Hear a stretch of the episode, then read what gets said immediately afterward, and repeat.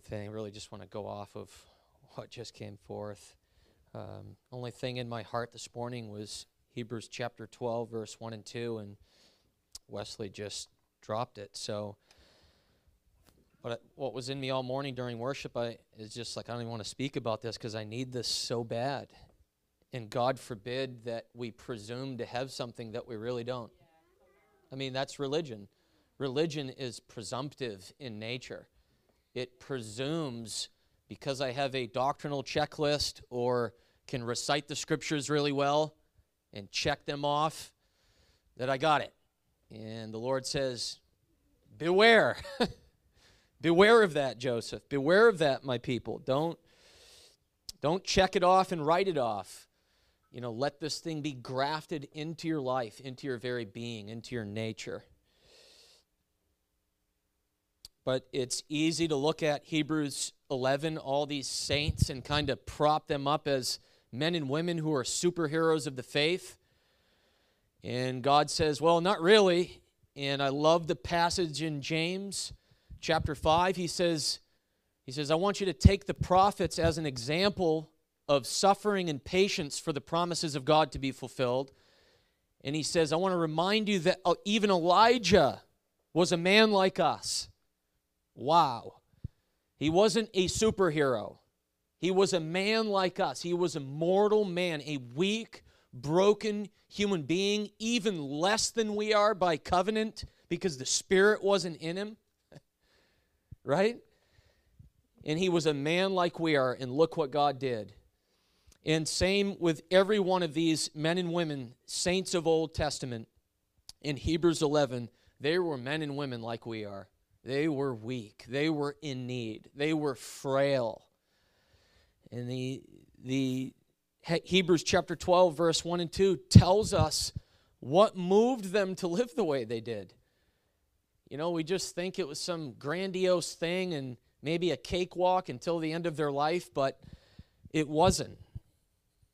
And the scripture just simply says what moved them wasn't rote, it wasn't tradition, religion, it wasn't good ideas. They didn't have fancy lifestyles and fancy models of uh, serving God. There's one thing they had. It tells us in verse two of Hebrews chapter twelve, says they fixed their eyes on Jesus. They saw him.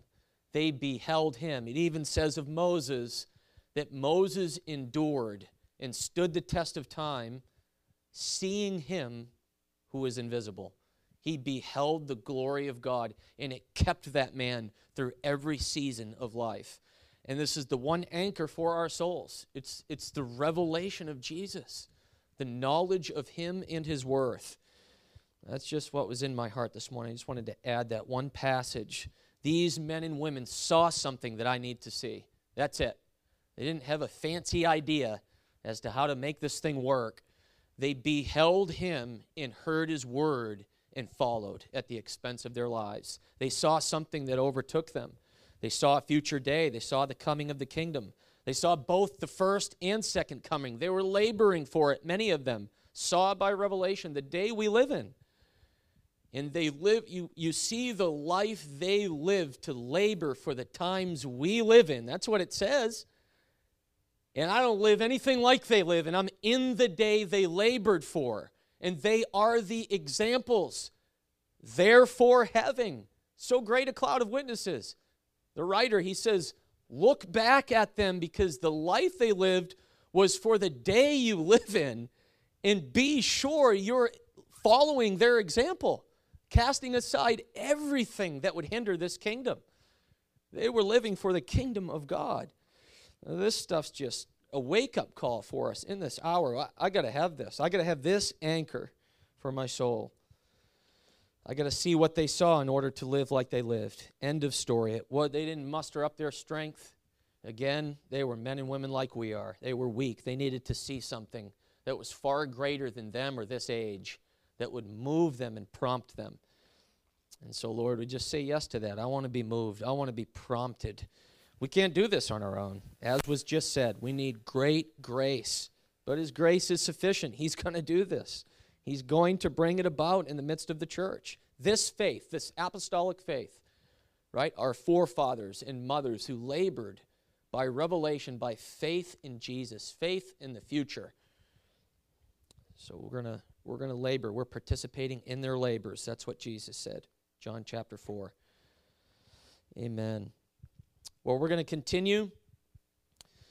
We're going to look into John fifteen. I've kind of been mentioning John fifteen for three or four weeks now. We're going to finally get into some of John fifteen. And before we go there, just want to give a little intro. If you remember, the part of the first uh, message I brought on this series was out of Matthew chapter three, John the Baptist's first words. We just kind of started there. And Mark's gospel says that John's first words were the beginning of the gospel, and that we need to hear that. If we want to understand the gospel, the kingdom of God, we need to hear John's message, because he was sent as a forerunner to prepare the way for the Messiah and his kingdom. And some of his first words, Matthew chapter three and Luke chapter three. Both Matthew and Luke take note of this. John shares this statement, and it's very connected to John fifteen. So we want to hear what was recorded here. Matthew chapter three, verse ten, and Luke chapter three, I believe, verse nine. John was speaking to the religious leaders, Pharisees and the Sadducees, and he says to them some very striking statements we looked at.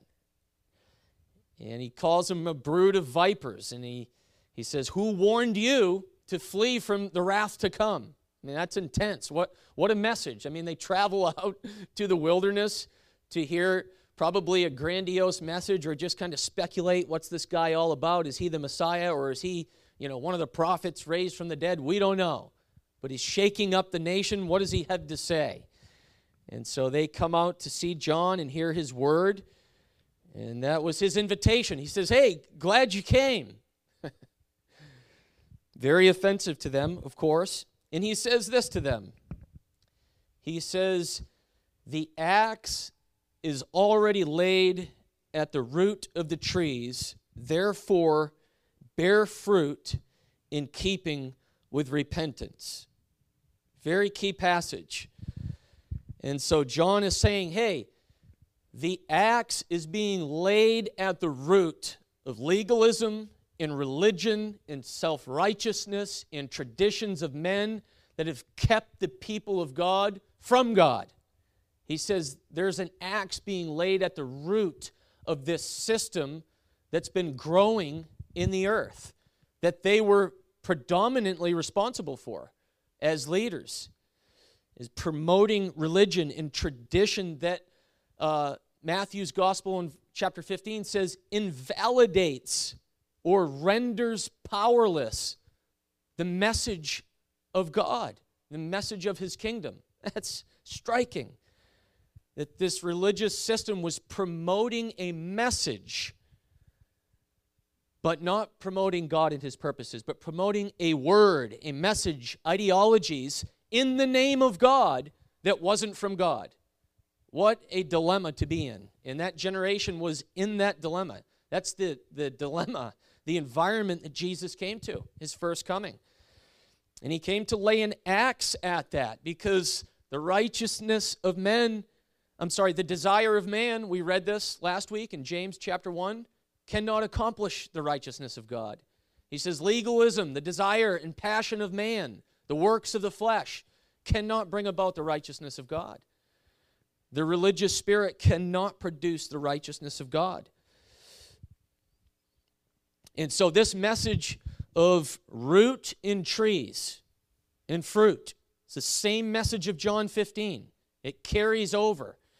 Now, Matthew three, root, trees, and fruit, is about those lost, right? They needed to repent and be saved. And so the message in Matthew three is repentance unto bearing fr- the fruit of salvation, that none can come unless they repent. None can be born again. You must repent and believe this gospel. Again, the beginning of John's ministry. So Matthew three was repentance unto bearing fruit.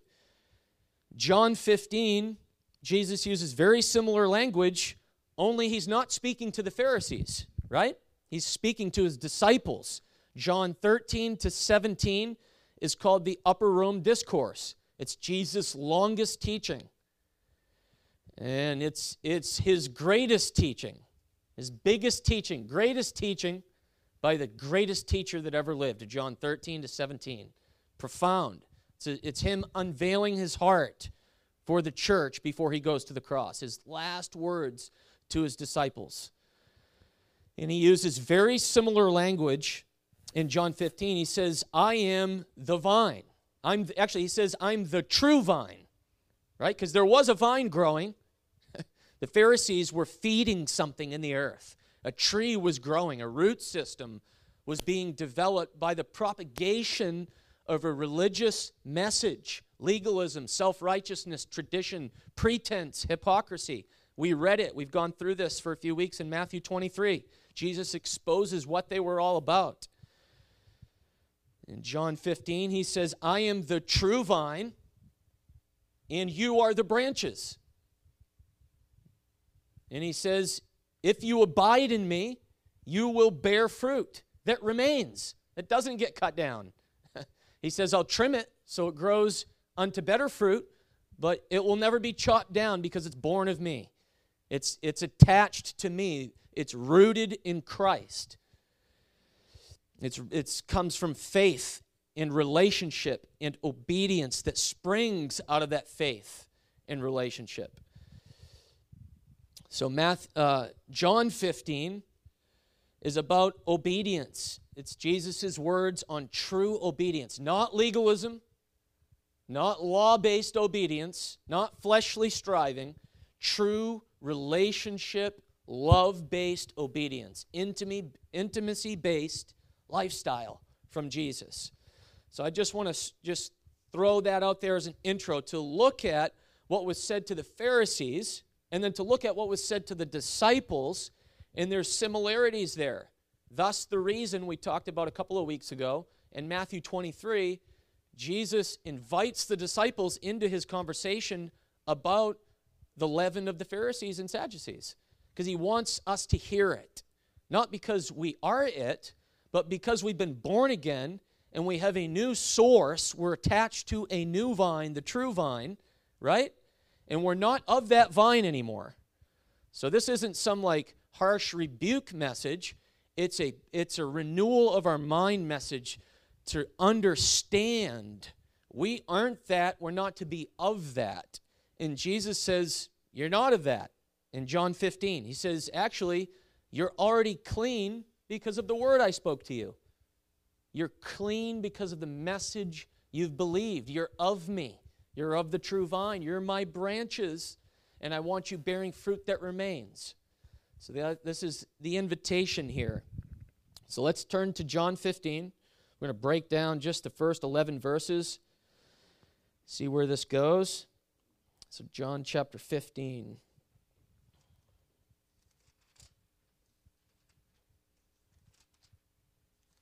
Yeah, and it's it's important, you know, there there's a lot of strong passages in Scripture, right, that we kind of just say, oh, God, that one's sharp, and that one's scary.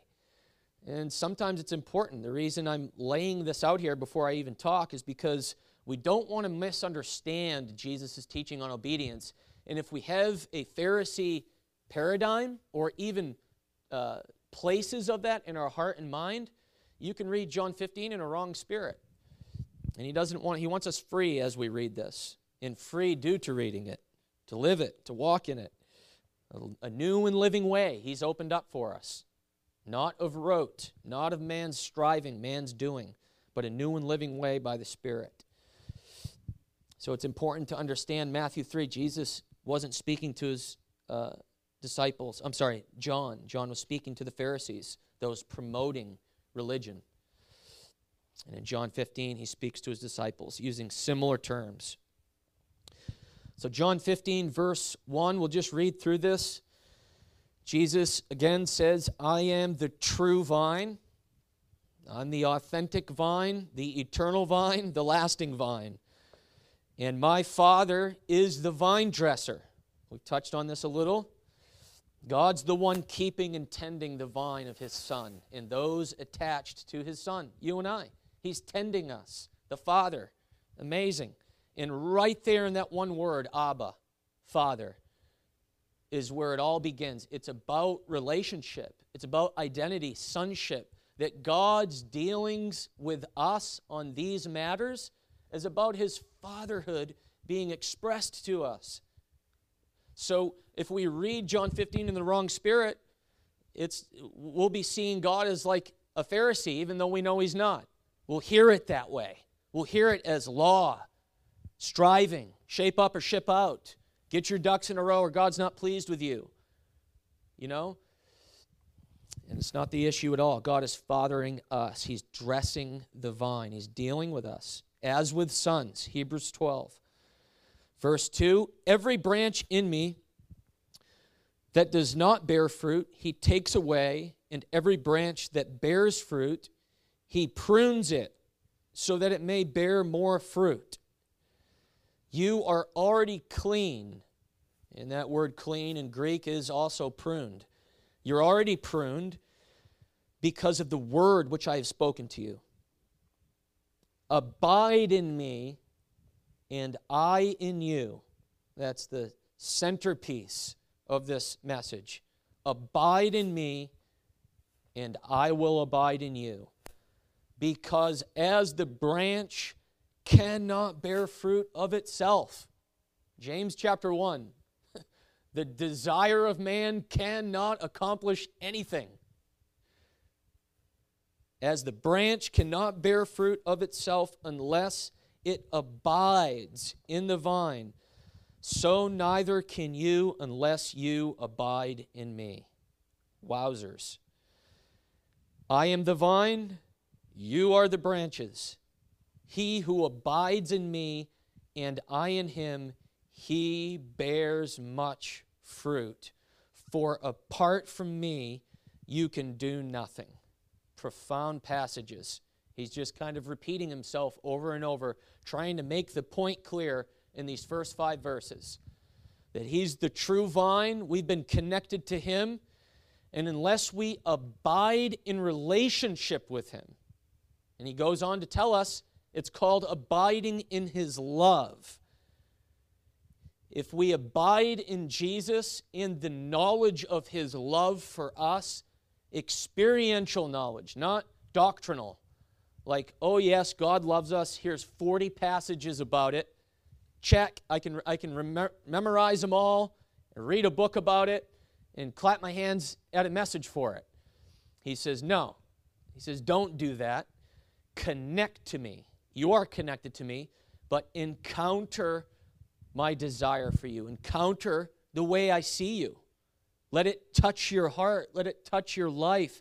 In the mundane, in the day-to-day as a lifestyle, abiding, which means remaining, it also means living in, to live in him, to abide with him, to walk with him in the cool of your day, to take seriously what he's saying here, that he has a deep love for you, and he actually says it's the same love the Father has for me, and I'm calling you to live your life in a knowledge of this love, the truth of this love that I have for you.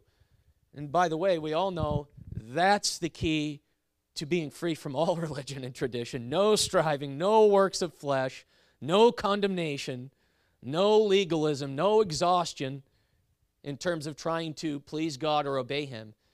This one issue, you know, we all know, when his love encounters your heart, touches your life, gets into you like leaven, it changes everything. And it positions us for what obedience really is in God's eyes. And obedience, it's not law, it's not a law of commandments. His commandments aren't a law of ordinances. His commandments are a law of love, relationship. His commandments are not burdensome to us. First John chapter four, in this is love. In this is love for God, that we love God and we keep his commandments, and his commandments are not burdensome.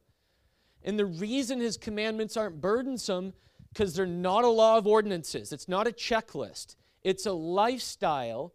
And if we abide in him in his love, this new and living way of the Spirit unfolds in us. It's not even the works of flesh. The flesh profits nothing, but the Spirit gives life. And as we abide in him and encounter his love day by day, week by week, we all go through really dull and weak seasons over this issue of his love for us. I do. And then there's seasons where it's fiery, and it's like you start speaking that love language again to Jesus, saying, God, make me lovesick for you. I don't want religion. I don't want to be bored. I don't want to question this thing. I want to be anchored, rooted in a knowledge of your love for me, so that what springs from my life isn't legalism, religion, tradition, but what springs from my life is love-based obedience. What springs from my life is responsive in nature and not legalistic in nature. Responsive. And religion says, you know, shape up. Get your ducks in a row. Obey God. Obey his commandments. Read what the apostles taught. Get your doctrine in order and go do it. Come on, get moving. That's, that's fleshly. It sounds good. But the basis of that is works of flesh. We, that, that's why we have to hear Jesus' teaching and conversation about the religious spirit, because it's our nature to just go and do. Because we're weak. We're mortal. And this religious dynamic is so natural to flesh and blood.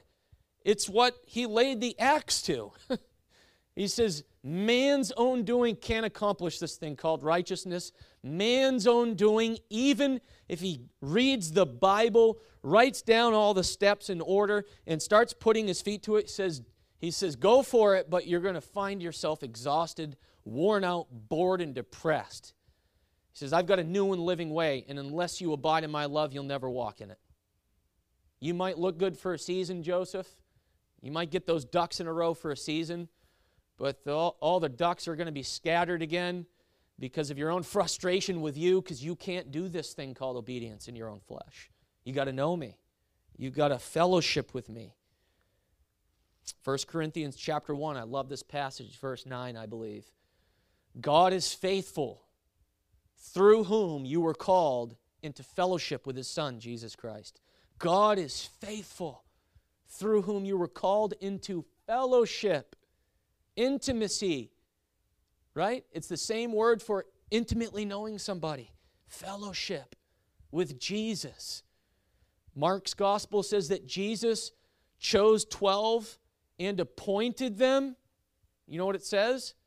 So that they might be with him. I love that passage. It brings joy. And by the way, we're going to touch on joy in John fifteen, because obedience, true obedience in the new and living way, is to produce joy. And a good indicator in my life has been, man, am I stern in this season? Is my face, is my, is my countenance just kind of stern, intense?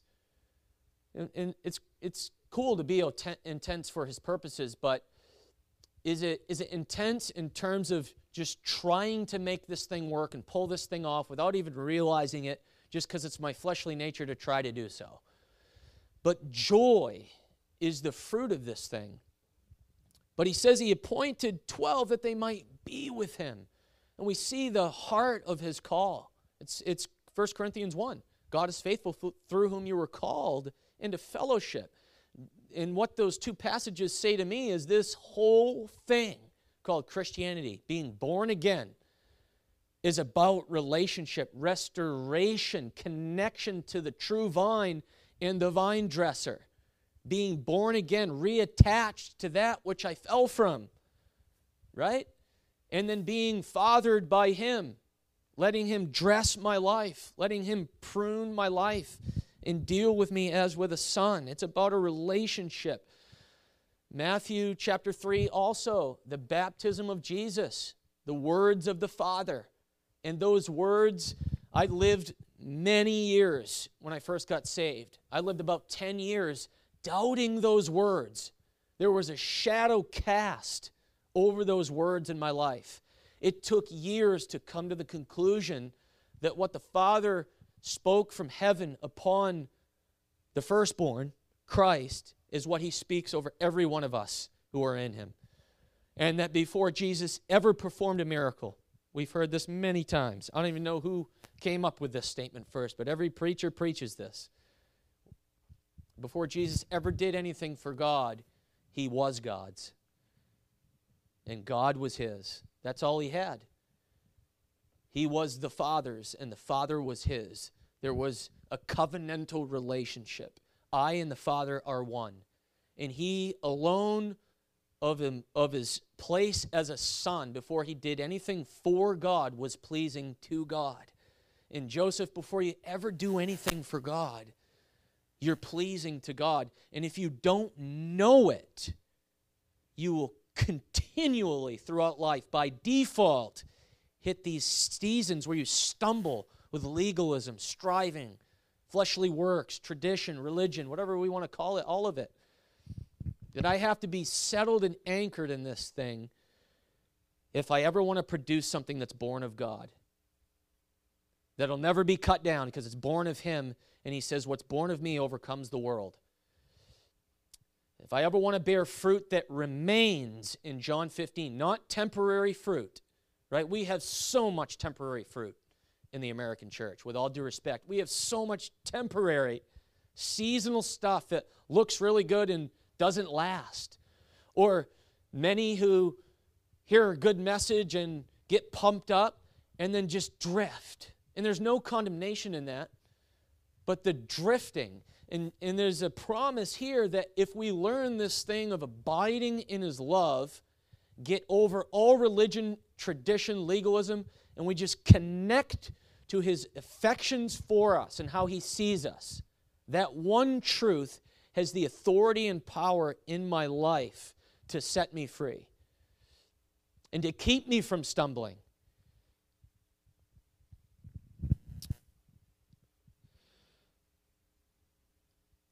The promise of bearing fruit that remains comes from this place. He says so. And I've been wrestling in some of this lately. I shared Thursday night at the House of Prayer. You know, it's it's it's America. We in it's all over the world, but it is rampant in our nation what fruitfulness looks like. And there's so much confusion over this issue. And so many of us restlessly trying to bear fruit and wondering if our life's ever going to matter. And until it looks like that, man, my life's just a waste. And I'm falling short, and I don't have much to offer. And I don't have much impact in this world. And Jesus says, you got it all wrong. And the wisdom of man has so crept into the gospel in this nation. It's a sad thing. I cry over that. I've cried over it in my own life in repentance, saying, God, forgive me for having this grandiose idea of what it's supposed to look like. Jesus says it's not supposed to look like anything, Joseph. That's law. It's religion. What do you mean supposed? He says the predominant and primary fruit I want you bearing is the fruit of my spirit in your life. End of story. And when you stand before me, it's not about numbers and how much money you did or didn't have and how many friends you had. He says, when you stand before me, it's how much of me you look like that matters to me. And if you've been faithful in obeying me, you're going to look like me. You're going to bear fruit, the fruit of my spirit. Galatians chapter five, he says, that's what I'm after. He says, you could have that and nothing else, and it's enough for me, son. It's enough for me, and it's enough for him in your life. It's not grandiose. It's not a light show. It's not a bunch of this and that and the other.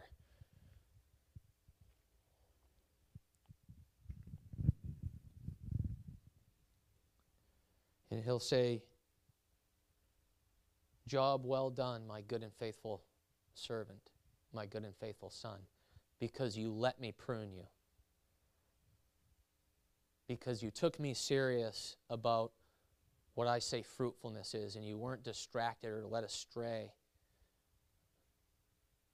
You kept first things first, intimacy with me. So,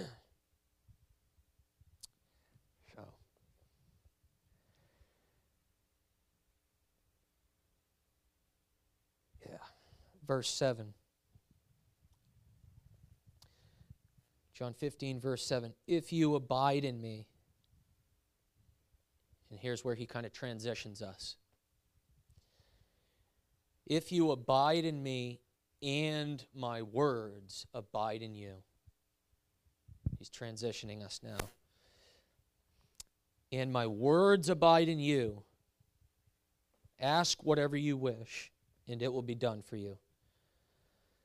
My Father is glorified by this, that you bear much fruit and so prove to be my disciples.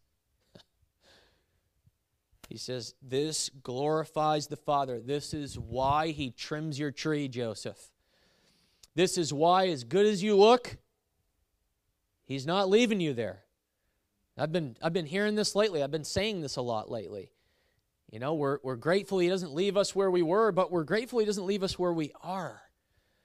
And that every branch that bears fruit, he prunes it.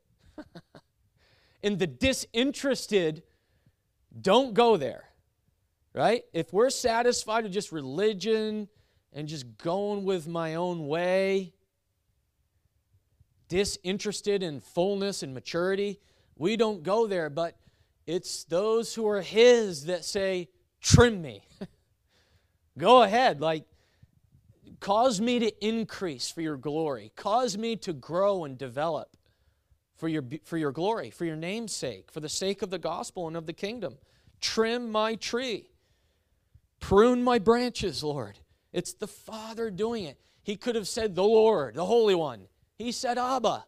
He said, my Abba's the vine dresser, and you're my branches, his sons. And it's a good thing. It's a delightful thing to him when you just say, yes, prune me.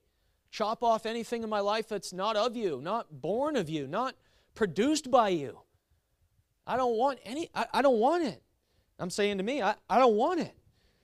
Over the last two years, I'm getting more and more desperate in this thing, and something's happening, and I think countless of us. It's the same story. And God uses all things for good, right? And so he's used the COVID dilemma for good in the midst of his sheep, his people who hear his voice. He's used it for good. It's not moved his purpose off course or his timing. It's not messed with anything God is doing. He's the sovereign Lord. He's the ruler of all creation. The nations are a drop in the bucket. His purposes stand firm throughout all generations. His kingdom is an everlasting kingdom and one which will endure forever. He's not moved. His kingdom hasn't slowed down. And I'm not, I'm not overlooking the grief and losses and sufferings that have been very real in this. It, it has been very real. But it's not Lord. And the effects of it aren't Lord. He's Lord. His purposes are enduring. He's, he's bringing something forth glorious in the church right now. It's amazing. I bet you could, if you're real honest and humble with yourself, he's doing something profound in you that he's never done, because that's the hour we're living in. He's doing something no man can do. He's doing something maybe you've tried to do and failed every time, and all of a sudden he's bringing it to pass in your heart, because he can and he will. And he's willing and able. Amazing.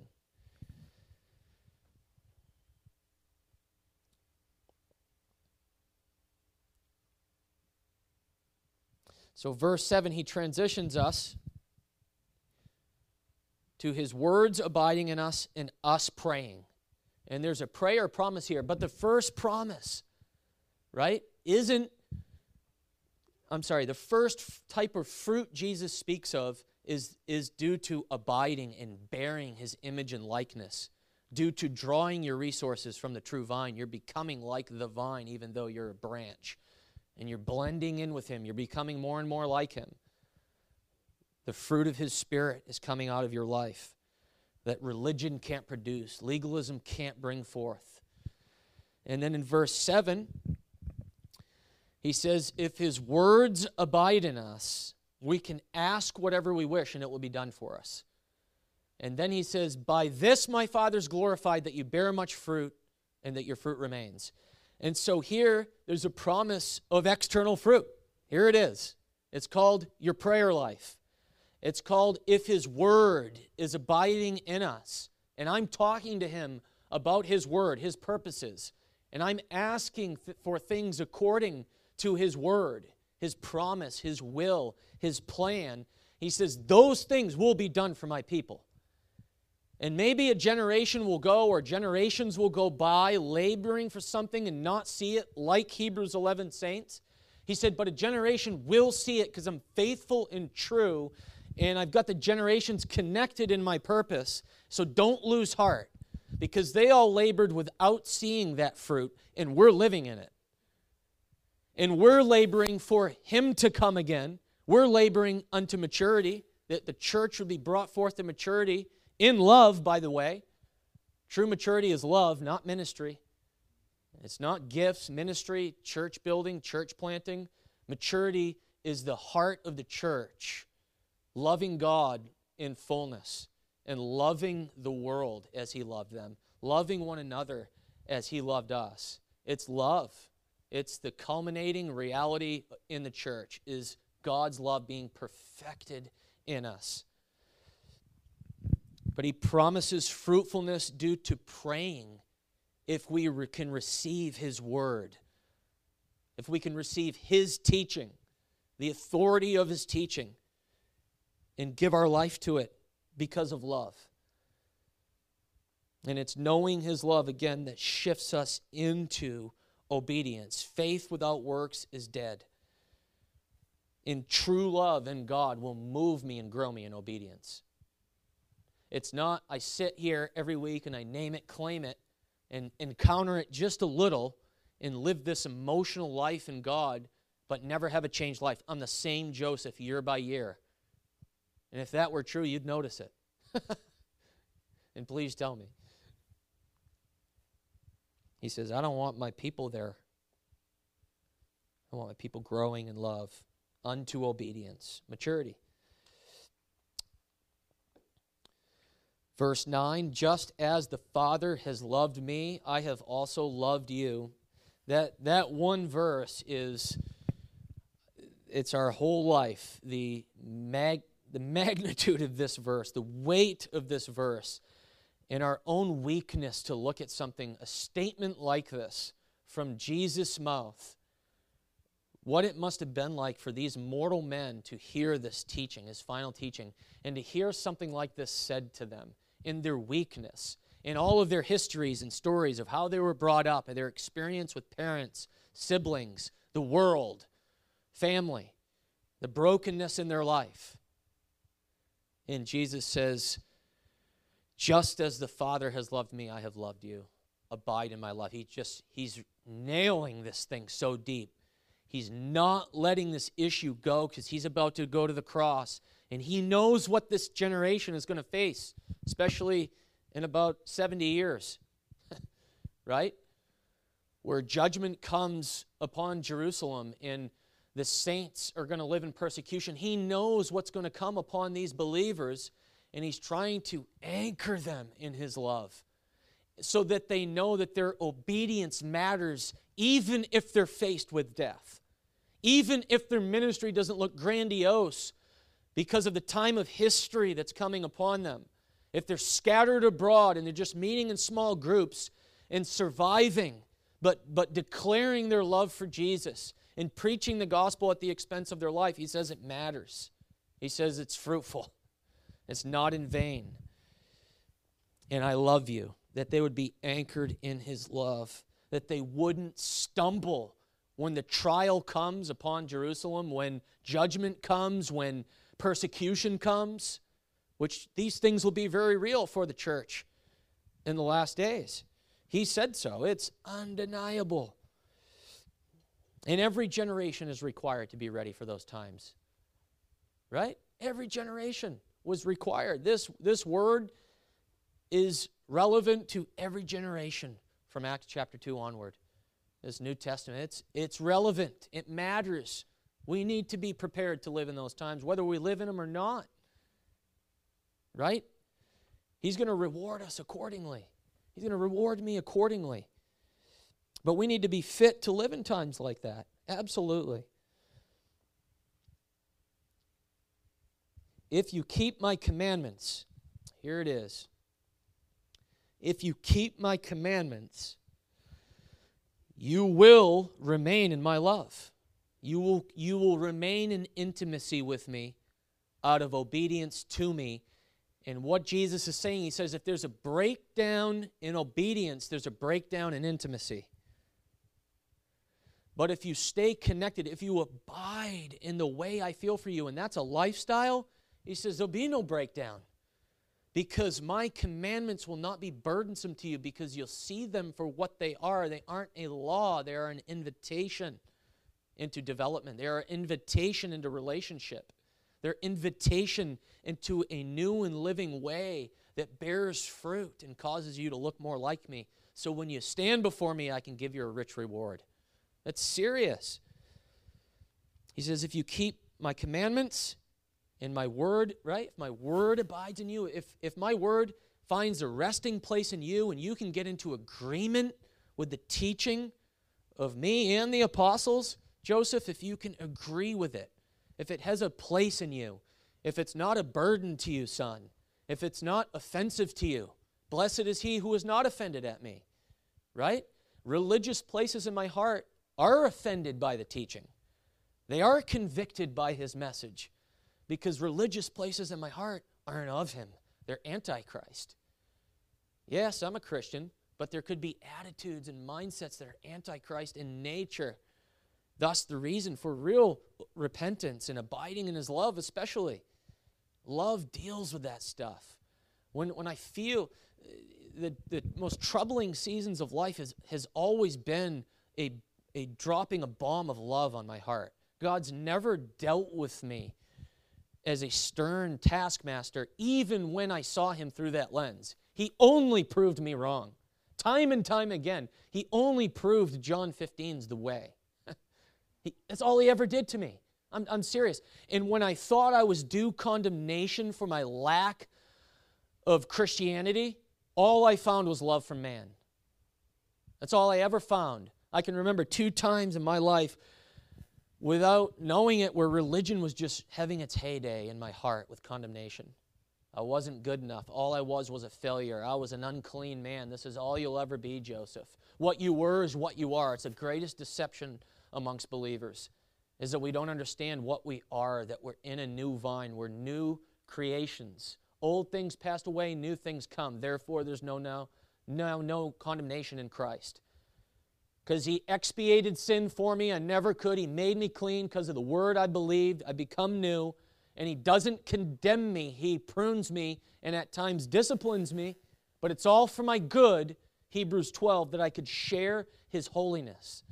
Amazing.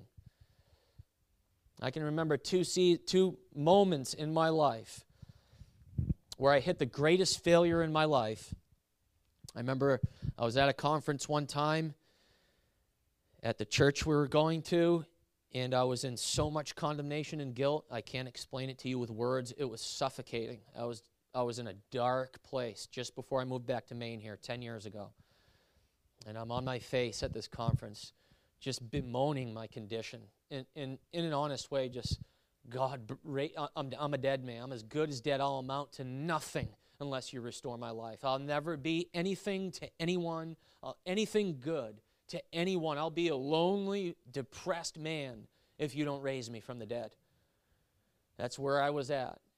And I felt like everyone around me was just looking down on me. Just, oh, Joseph, what a loss. You know, what a waste. You know, what a loser. Look at him. He's just gone so far off kilter. And I'm not, not like I was out on the street uh, being a crazy man. Just made some decisions, you know, uh, just failed with some immorality, and it just brought so much condemnation in my life. And I'm on my face just feeling that condemnation looming so dark, so heavy. And the Holy Spirit spoke to me one of the loudest times in my life. And he literally said this to me. I can say, yes, God spoke this to me. Most of the time I just sense things from God. He spoke this. He said, Joseph, does anyone here condemn you? And it flashed in my mind the ten years I lived in this community that no one ever condemned me, and all they ever did was love me, and everyone was always there for me, and no one ever forsook me. And they only invited me into their homes and invited me along the way of Christ to be restored and healed. They only labored for me, not against me. He says, Joseph, does anyone here condemn you? And I wept, and I said, and he made me say no to him to break this thing off. And I said no. And when I said no out loud, the Holy Spirit said, neither do I condemn you. Go and sin no more. He took me to John chapter eight. I was in that thing by the Spirit. I'm telling you right now, it set something free. I moved back to Maine not long after. Lived with uh, Stu and Christy Greener. Lived in their apartment downstairs for some years. And my first week in Bangor, Maine, from that moment, it was a Sunday morning. The Crossing was then at Harlow Street, downtown Bangor. And that stuff just tried to start to loom again. I wasn't in sin. You know, I had repented, but God was breaking this thing off me. It's such a familiar spirit. Came back to try to cap me. Um, again, I think I was on the floor, if I remember correctly, and Stu came up to me with Luke chapter seven open, and, and he's, he said, I just feel I have a word from the Lord for you. And he's, he read Luke seven. If a son asks his father for a fish, will he give him a snake? And if he asks for bread, will he give him a stone? And it just broke something again. It, and those two moments were so pivotal to stay clear of religious condemnation. And that's the only thing I can reap if I'm walking in the flesh. If I'm living a legalistic Christianity, all I'm going to reap is condemnation because I'll never be good enough. I'll never pull this thing off. And that's just the point. We're not to pull it off. We're to abide and obey, but in that order. In that order.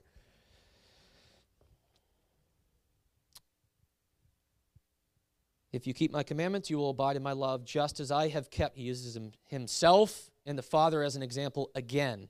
Just as I have kept my Father's commandments and remain in his love. These things, verse eleven, I have spoken to you. All these things. One reason, so that my joy may be in you. Irreligious joy. Peter calls it joy inexpressible and full of glory. Jesus, the prophecy of the Messiah, you have anointed me with the oil of gladness above my fellows. And the, the great interpretation I love of that passage is that Jesus was the happiest man on earth. And his church will be the happiest people the earth has ever seen. Even in the face of the last days reality, the church will be bright in the glory of God and happy in the face of persecution, and it'll perplex the nations, and it'll draw many to salvation. It'll draw many to salvation. These things I've spoken so that my joy may be in you and that your joy may be made full. End of story, kind of. Amen. Well, we'll end with John fifteen there, and I guess uh, we could take a few minutes to respond. I think it'd be good. I just feel grace, and, you know, some of these messages have been a little challenging and cutting, I know, even in me, where God's just kind of dealing with little residues here and there, and this is so good for us, so healthy. And, and just let it rest on you. Let He, sa- he says, if my word abides in you, right? And, and if we can hear some of these things, if I can hear some of my own message, right? And let it abide in me. That's the issue, is just rec- letting it rest in me, letting it scan my life and sanctify my soul. But we want to be responsive to abide. I just want to pray into abiding. And uh, if you have to go, bless you. We love you. Have a wonderful day. But I will just take a few minutes. I know I'm just going to stand before the Lord. Let him talk to you a few minutes. But we want to respond today. We want to shake loose and just loosen ourselves from every yoke of slavery. Uh, Galatians chapter five uh, stand firm and do not let yourself be subject again to a yoke of slavery. And he's talking about religious spirit. He's talking about legalism. He says, it is for freedom that Christ has set you free. Therefore, keep standing firm in your freedom from law, and don't be subject to it again. Be subject to my law of love. Be subject to me in obedience and intimacy. Peace, be still. Yield in intimacy. Get this intimacy thing in order, in place. First things first. Talk to me about my love for you, he says.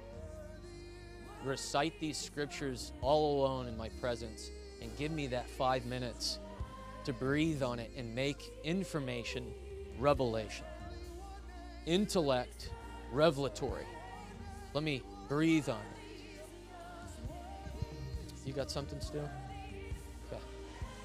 Let your grace fertilize our hearts, Lord. Let your spirit rest on our minds, our hearts, our lives. We thank you, Lord. Engulf every place of striving or condemnation or guilt or hesitation to abide because of the way we see ourselves, Lord. You say there's no hesitation. There's no condemnation, so therefore let there be no hesitation to abide in the vine. We have full access. We have free access to the Father. We have free access. We have open-hearted, unveiled reality in this covenant, and we cannot shroud ourselves. He's not angry with us. He's not disappointed with us. It's such a lie. He's delighting in us because he knows what delight produces in his people. He knows when we connect to his delight, when I feel his love for me, and, and get this concept in my soul, he knows what it's going to bring about, that it's going to cause me to want to follow and obey him at every cost, even unto death. It's lovesickness that drove these saints unto death. It, it'll be lovesickness that moves us to do the same. Lord, mature us in love. John fifteen. Mature us in Abba, Father, Lord Jesus Christ, love of God. Let it saturate our bones, our veins, our body, our ligaments, our spirit, our soul.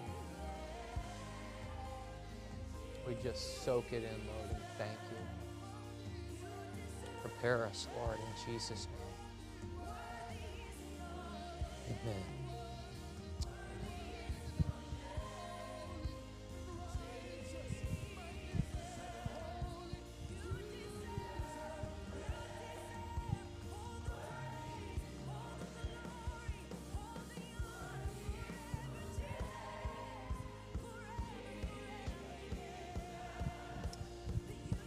Awesome.